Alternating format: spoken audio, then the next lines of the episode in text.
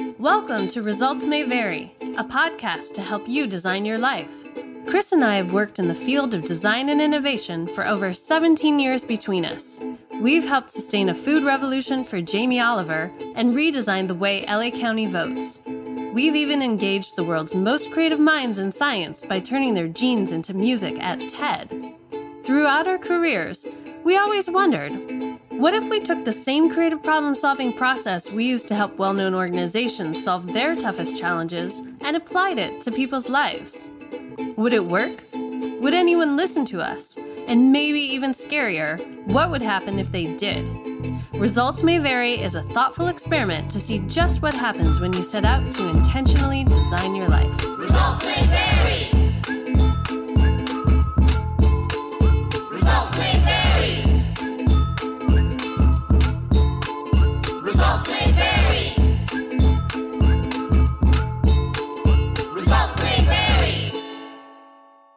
Hey everyone, welcome to the third episode of Results May Vary. Tracy and I are having a great time. This is our third episode. Today we're going to talk to Elle Luna. She's a San Francisco based artist, designer, and writer whose first book, The Crossroads of Should and Must, just launched in April. She's going to tell us a little bit about that. Uh, she really epitomizes this uh, bias towards action that David Kelley, legendary designer who we talked to in our last episode, was telling us about. Um, she's she's got a long history of things she's done. She's worked at IDEO, uh, launched Mailbox, did some work for Uber and Medium, and um, we're really interested in speaking with her because she's completely redesigned her life, and we'd love to um, get some insights from Elle and her work. Hi, Elle. Thank you so much for joining us today. Uh, we're so excited to have you on the show.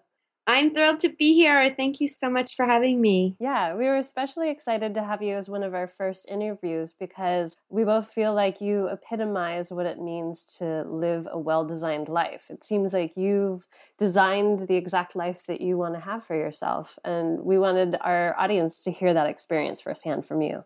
Hmm. Yes. Let's let's definitely talk about that today.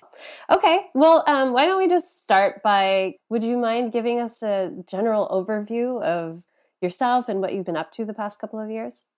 Sure. Well, um, I originally met uh, Tracy and Chris at IDEO, and um, I guess that was a number of years ago. And I really, really got off on a great, I, I guess, an early crossroads in my life, although I didn't see it as such at the time. Um, when I made the decision to go into art school, to go into a creative practice at IDEO as a designer.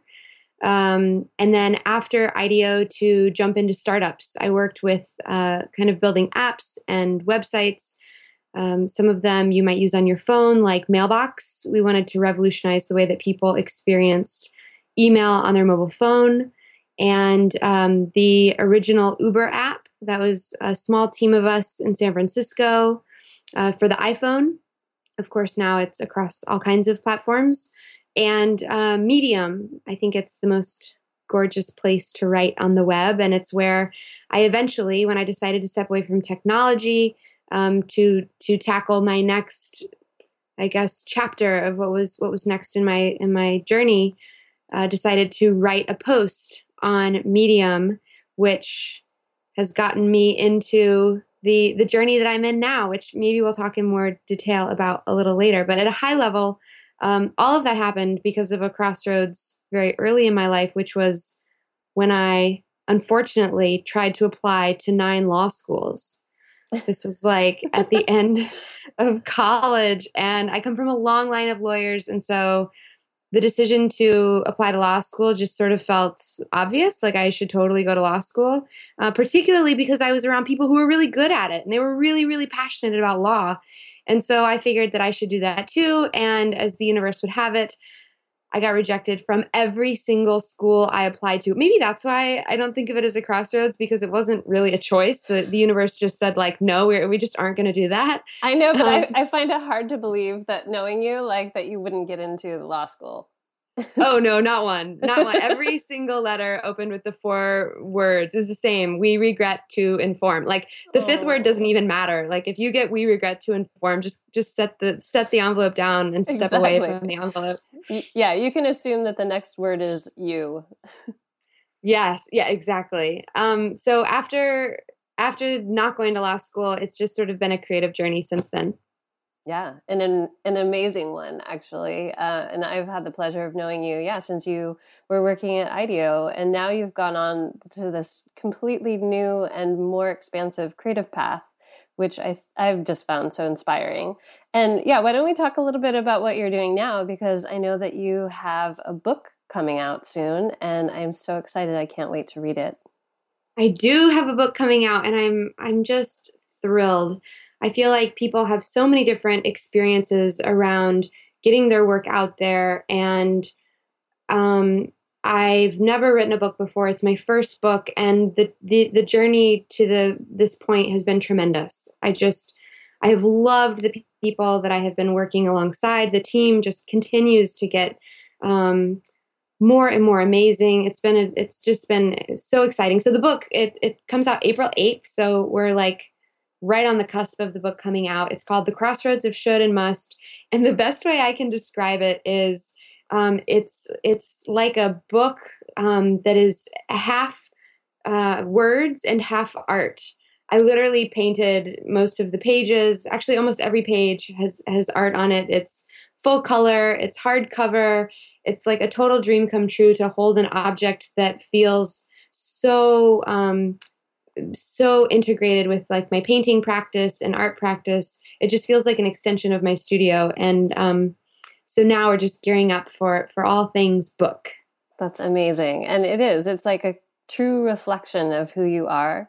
I feel like, um, you know, it's great that you mentioned you have a team sort of helping you and has helped you along the way. Um, but I do feel like it, it must be so incredibly valuable to have something that is an expression of your voice and your vision and your artistry. Absolutely. And I think I received a lot of great advice from um, other folks who've been down this road before. And the advice that I would share for anybody who has an idea that they want to put out in the world is noodle on that idea, idea for as long as you can on your own. Um, maybe at first it's just with yourself that you're like sitting with this like early nascent idea. And obviously, Tracy, this is so much like design thinking at IDEO, right? Like we have these ideas that come up over and over and over again, and they quickly get jotted down on post it notes. And one post it note might continue to linger a little bit longer while the other ones start to fall away. And as you kind of look at that one idea, you kind of begin turning it around in your head. The next step in that process is in sharing it with someone who you really trust. This is someone who understands your creative process. This is somebody who understands your worldview, the type of things that you want to put out into the world. And it doesn't have to be about design, it can be about life, right? And you, over a coffee or over a pizza, you can share this idea with this person and say, like, I, I would love some help. I would love some feedback. And at that moment, it's like your your dear friend has ultimate veto power. They can just say, really, really, don't waste your time. Like, let's stay, stay focused on the course. Or they can say, actually, I think there's something here. Have you thought about this? Have you thought about that? And those partnerships are wow, wow. They are so, so important to process because after that, you create a model or you create something, a framework. For me, it was a Medium post Mm-hmm. um, where I kind of started working out my ideas, and then you share it with people and you get it out there, and then people begin kind of navigating around this this model or this framework. You begin showing other people your point of view, Mm-hmm. and then finally, when you want to share it with even more people, you can say, This is actually really what I think it needs to be. I think it needs to be a book that feels like an art object. I think it needs to be full color and I think it needs to be really painted and I think it needs to be really fast. Somebody needs to be able to read it in an hour and it needs to be for like younger people, older people, men, women. Um, and then when you have that and you have the model to show it, people can say, ah, I, I see where that could go. Let's let's join forces and, and all bring this thing to life. And that's when the magic happens. Yeah, that's amazing. I, I wonder, could you sort of tell people about how you made those decisions? What was the process to decide, like, it should be painted, it should be a fast read, it should be for young and old? that's a great question. I mean, I, the first thing I, I think of is just that's how I saw it. Mm. Um, I think um, one of the things that I knew really early on is that information eh, has to be digestible. And unfortunately, our culture is such a culture of busyness. Absolutely. We are addicted to being busy. yeah. And the reason that we uh, don't make time for so many of the things that feel really important in our life is just because we're too busy. And so I knew that this book, if it was dense, little tiny type that ran on for thousands of pages, would um, would just not resonate with where people are in their lives. Information is being consumed, you know, more and more quickly. The, the Medium post that I put up was a 20 minute read. And I remember thinking, nobody's going to read it. It's 20 minutes long. you know, it's Yeah. like such a wild thought. But I wanted somebody to be able to sit down with the book and on one plane flight or on one lunch break, I wanted them to be able to go from cover to cover. And I knew that was just how it had to be in order to be digested. I love it. But even though your medium post was 20 minutes, and I would assume that, yeah, that's probably a, on the longer side, uh, it did really well. It did incredibly well. Yes, the Medium post, I published it on April 8th of 2014 and within a couple of weeks, like maybe 2 or 3, it was tweeted to over 5 million people and read by over a quarter million readers. That is absolutely stunning.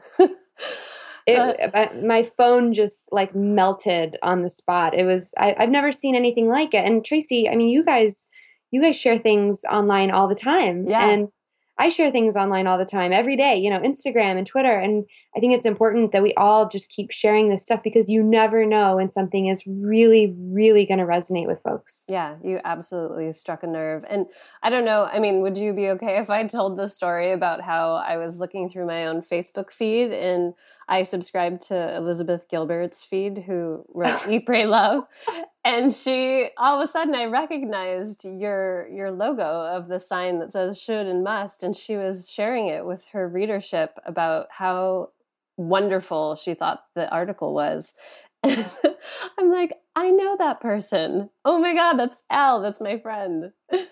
I think it was like Christmas Eve or maybe right before Christmas Eve, and this notification popped up on my phone from you that said, Hey, Elle, did you see that Elizabeth Gilbert just shared your post? And I think what's so fascinating to me, and it all fits together now that I, I see it, you know, kind of looking backwards, the book is about, um, well, it's called The Crossroads of Should and Must, and it's it's essentially about how we make decisions in our life Yeah. should being um, how other people want us to show up in the world. It's all of the expectations that other people layer upon us. Um, and when we live our lives in should, it can be really comfortable and it can be easy, and there are a lot of rewards. Yeah. And sometimes should is very pleasant. Um, but when we choose should, we live our life for someone or something other than really who we are. And must is this something else. Must is um, who we are and what we believe and what we know to be true in our gut. It is this, uh, you know, I recently heard somebody say that, like, you know, when you're in love, you know, when when you're in love, you know, when Mhm. or when you know, you know. That's what they said, and that's what must is. When you know, you know. It's this sort of um, it like right in your belly it's like this inexplicable undeniable feeling of that you have to do something Yeah. and um, the reason it made so much sense that she shared it on her on her feed is that so much about her work is about self-awareness and how we think about our lives and our choices and she's just doing such a phenomenal job sharing um, that self-awareness with such an, a large group that Mhm. she was the perfect person to share it. And it was just it was such a special moment for me because i've learned so much from her writing. It, it really brought it full circle. Yeah, I, I don't know if you've seen her TED talk on creativity and sort of having to write that book right after Eat, Pray, Love and knowing that there was probably no way she was going to be able to live up to her success and that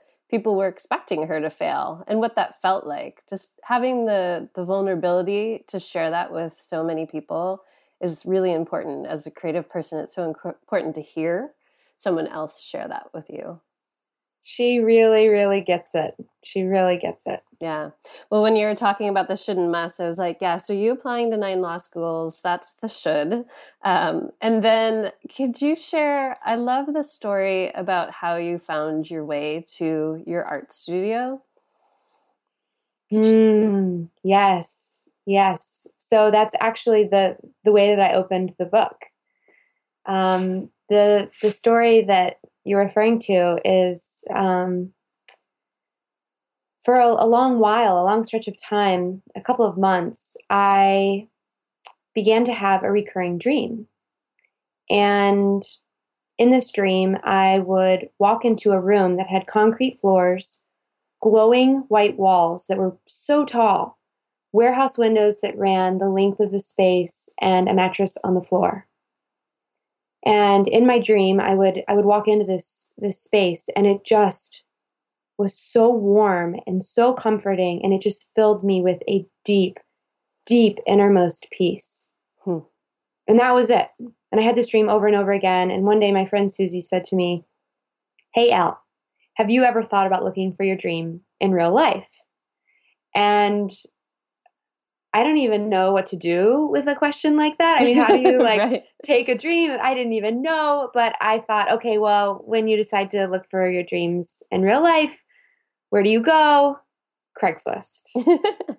Craigslist is where I went, and um, I just started looking for the room day after day. I didn't really tell anybody about it because it felt ridiculous. It felt totally ridiculous. And eventually, one day, this tiny little thumbnail came up on the on the screen, and Tracy, like I, I, I almost expected for it to be there. I mean, I guess that's why I continued to search. yeah, yeah. I just I felt like just as I was looking for it, it was looking for me, and we were reunited in that day. There was an open house the next the next afternoon. I went, I got the apartment, and I moved in two days later. And really, the most uh, powerful moment was that I still just didn't understand why I was having this dream or what it was all about. And on my very first night there, as I walked in, literally, what an out of body experience, right? Like I'm standing in a room that I have been dreaming about, and now it's in real life. is very weird. right. And um, and I I I began to panic.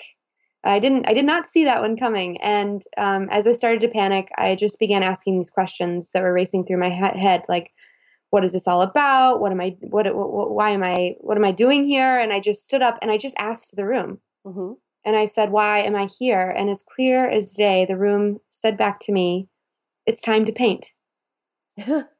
And I hadn't painted for a very long time. The next day, I went and got all the paints, and I came back and I just started painting with an energy that I had never felt before in my life. And that went on for, for months. yeah. I mean, you're now the the white room is sort of splattered in all these gorgeous colors, reflective Mm-hmm. of your your process. The white room is now very much less white. well, what I'm what I'm hearing from you is that you you really work off of intuition. I mean, I, how does how do you how do you get to the place where you can trust or that where you feel confident listening to that? Because I feel like that's really difficult for people to overcome. Oh, that is such a great question. And you know, this is this is the part that really stumps people. And the reason the crossroads has should and must is because when I first thought about must, it seems really fun and very romantic and like something that I would very much like to do and I'd like to do it immediately. But the question is if must is so great, why don't we all choose it every day, all the time?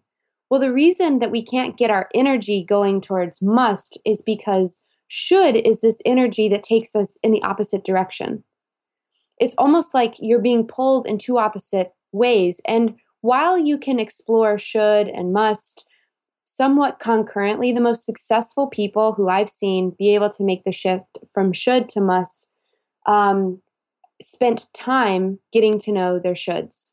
They Mhm. spent time actually digging into the thoughts or belief systems or ideas that maybe they inherited as early as childhood Mhm. and continue to live with day in and day out in terms of relationships, job choices, friendships, everything. They carry these belief systems around with them, and they might find themselves in their 50s, in their 20s, in their 80s, still holding on to belief systems that they've never consciously examined. That is so, so true.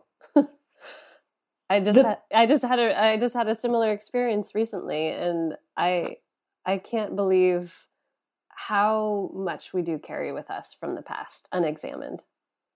and it just it's it's a slippery thing because it almost slides into our life like camouflage Mhm. it's like a blinder it, it, it limits our vision but we don't actually see the blinds we just see the limited vision somebody said to me the other day it's like um it's like living in a basement and keeping ourselves trapped in a basement when actually we're living inside of an enormous epic beautiful castle and the more we can get to know should, it's like we open the door to that basement and then we step out and we realize that actually the whole downstairs is kind of dark. Maybe let's find a stairwell up. Mhm. And then we go up the stairs and then wow, I never knew that there was this thing called light. I never knew that there was this thing called color. I never knew, right? It just continues to expand.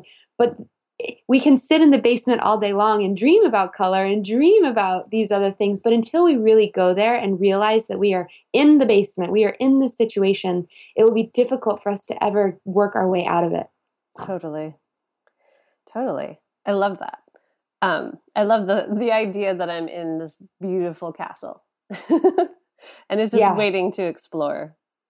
Yes. And I mean, somebody said, asked a question the other day that was so great. He said, um, he said, do we ever, like, does must kind of come and go throughout our lives? And, you know, is, are we closer to must and then it's further away? And the question was so great because must is like this thing that never leaves us. It's with us always. I believe that must is the life force that brought us here. It's with us until our last breath, and it continues long after we go. Mhm. And should is really the thing that gets in the way. Should is the thing that disrupts the grand plan. And should is the thing that we want to, it's almost like keep our alarms and our alerts up. And we want to say, oh, wow, look, I'm falling into this a pattern again that I've had for a long time. I'm going to actually choose to start being self aware about this. Mhm. And all we have to do is be self aware, and then it begins to release its grip on our life.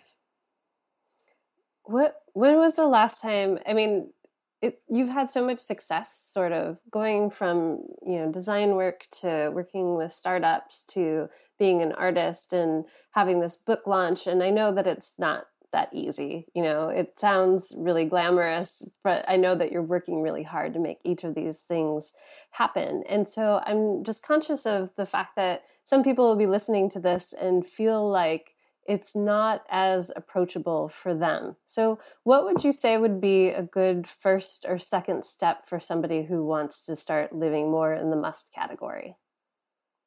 That's a great question. Three thoughts immediately come to mind. One, find a very dear, close confidant that you can confidant that you can begin talking about these things with. Somebody who is like that partner that I was talking about earlier, who you can begin just exploring these topics. Um, it's really, really good to have a mirror, and relationships provide that mirror for us. Two, um, begin. Uh, there's this activity in the book that I call um, getting to know what you want. I have note cards that I keep around, like three by five note cards. Begin capturing the little things that pop up throughout your day that catch you. Um, for example, yesterday I was in an Uber in New York going to the airport, and the driver began to sing the most beautiful operas. Just sing. And it was like in that moment, my hand just fell to the to, to the, the the cushion, and the phone went off, and I just went into another world, listening to this man sing opera. It was so beautiful. And so I grabbed my note card and I wrote opera question mark I don't know if it was that man and just the beauty of him freely expressing himself, or if it was something about opera or something about singing or voice. I don't know, but it's a clue. As you go throughout your day, look for clues. It's like a little treasure hunt. Maybe it's um, that you want to drive a fast car, or maybe it's that you just want to go and blow up balloons, or maybe you just want to play. Maybe things are just too serious. Maybe you need some solitude. Beginning, begin listening to your intuition, that voice inside of your head that wants things. And the more you listen to it, the louder it will start to speak. And that's a muscle that you can begin to listen to. And that's the muscle of must. That's the voice that's going to point you in the direction towards um, more of your passion and less of the shoulds. Um, and the third thing um, that I would say is play. And, and we talk about this all the time when it comes to innovation, when it comes to design.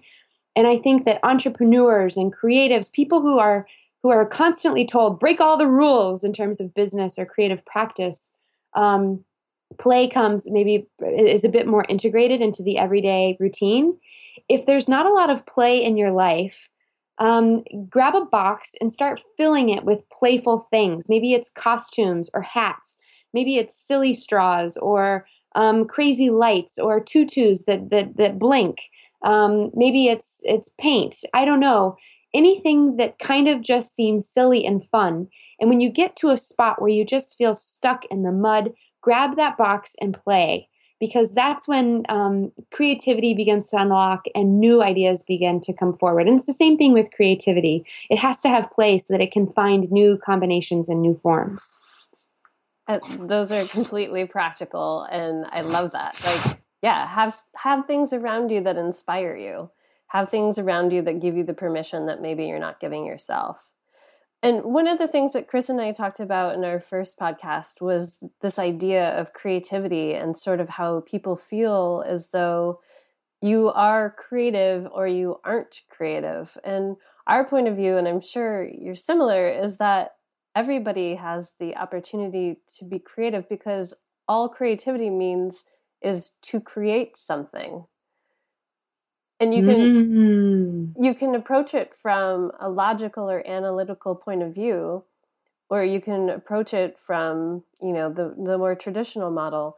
What do you say to people who think well i'm just not i'm not creative. That's great for you. You're an artist. You're a designer. Um, but i'm a banker or i'm a you know a chef or something. What do you say to them? Wow. Well I think this is where the trusted confidant comes in, that friend. Mm-hmm. For example, just three days ago, my trusted confidant wrote me an email and it said the following Dear Elle, I would love to know if you would like to express what your vision for the world is. Love me. that was it. I love it. Did you have an answer? If an email like that doesn't get you creatively thinking, I don't know what else will. It it really daunted me at first, yeah. and um, it took me a couple of days. But when you have a trusted friend who you can play and um, have permission to, you know, sometimes we like to say like, "Can I have a do over on that email?" Um, and mm-hmm. it's it's sort of like you know when we're kids and you know you you get to like do it again. Yeah. Um, I'm sure I'll rewrite that email multiple times throughout my life, and with her I always have the permission to have a redo. So I felt very comfortable writing it, and I wrote some really big, crazy, scary things in that mm-hmm. email. And um, the amazing thing about that is just going through the exercise of of thinking about what the big goal is. But the one word I would like to highlight is the word dream. Mm-hmm. What is your, you know, dream or your vision of the world?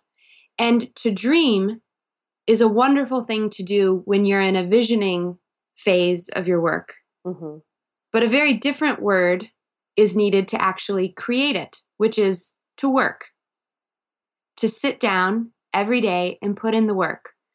And the one thing I tell people is if they have an idea of their must, maybe it's to build colonies on Mars. Maybe it's to be a world class accountant. Maybe it's to teach meditation to young kids, volunteer, write a book, anything, whatever that vision is. If you want to pursue your must, find 10 minutes. And you know how we were talking about this culture of busyness. Mhm. The reason we don't make time for must in our life is because we're too busy. And if you want to find must, find 10 minutes a day, block it off in your calendar, and hold yourself accountable to showing up and sitting down and actually doing the work. And maybe the work just means breathing. Maybe the work just means listening to whatever songs come to mind. The one piece of advice I would have about that 10 minutes is don't plan it until the 10 minutes begins yeah. sit down on that park bench or at that library desk and say, okay, must, what do you want today? And do whatever it asks for 10 minutes. I love that. I love that. And that's what you did with your with your room in the white room. And you showed up and you asked yourself, "What the hell am I doing here?" Yes. cool. Well, thank you so much, Elle. This has been brilliant talking to you, and I'm so excited for your book to come out and all the success that I know it'll bring you. Mm, thank you, Tracy. This has been a pleasure.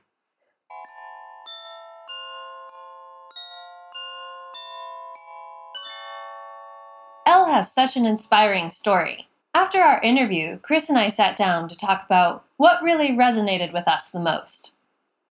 A couple of things that stood out for me is just uh, just how much uh, push pull this should and must. You know, there's like these counterpoints that are always pulling at you, and it really stood out for me when she talked about being addicted to busyness and this like addicted to the shoulds. You know, and so um, that's really interesting. How, how did you feel about that balance between should and must? Yeah, I feel like that's something that people fall into every single day. Uh, trying to make space for the things that you really want to do. Um, and I like the idea of should being the way that other people want you to show up in the world, not necessarily how you want to show up in the world. And I think we bow to that so often and don't even think about it. And it becomes a habit. And then that's why we need something like this show or some of the other work that people are doing out there to remind us that we have that option. Right, right, yeah. The power of the show is this. I, I think uh, Elle's doing a great job of shining a light on just how powerful it is. and I couldn't help but think that that's. Um, it's so there's the should that you think about, and then there's all the shoulds around you. You know, it's almost like a the the super ego. You know, like all these things that are around you that are like this is the way that it's done, and. I, I thought it was interesting because we both know Elle from our lives, and that I found shocking that she was denied nine nine law schools. Like just like wouldn't let her in. You know, it's like, wow, this is a lot of talent and not letting you doors. You know, you idiots. Right. but lucky for her, that didn't work out.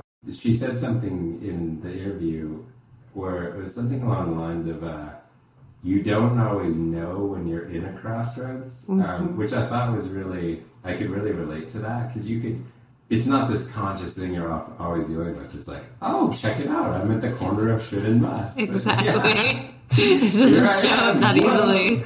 Oh, I think a lot of times it's not until you're through it when you realize that it was the the must that came through, or or the opposite is true too. It's like, ooh, I did this for all the wrong reasons. But I think one of the things that she's told me before is that a lot of people come up to her and say, So I have to quit my job, right? And the reality is, no, your job is probably fine. It's probably amazing and in ways that you might not be seeing. But instead of taking that big leap, uh, just see what those quick little 10 minute things add up to over time. And then you can decide whether or not you need to leave your job or not, and probably you won't. Right. or sometimes you will. Right. All right, that's a wrap. Thanks so much for listening. Our dream is to build a community of people who can create and take advantage of any opportunity that interests them. To do this really well, your participation is key. So if you want to try out and share back your own life design experiments, or if you've already got a great story of how you've designed your life, we'd love to hear from you on our Facebook page or at resultsmayvarypodcast.com. Our website is also where you'll find show notes and links to all the things we mentioned in the podcast. And if you would be so kind, Subscribe to the show and rate us and write a review on iTunes or Stitcher. That'll let even more people start designing their lives. A big thanks to Elle Luna for sharing her results with us today. And as always, special thanks to composer and filmmaker H.P. Mendoza for the Results May Vary theme music, and graphic designer Anessa Bramer for our logo. And of course, thank you so much for listening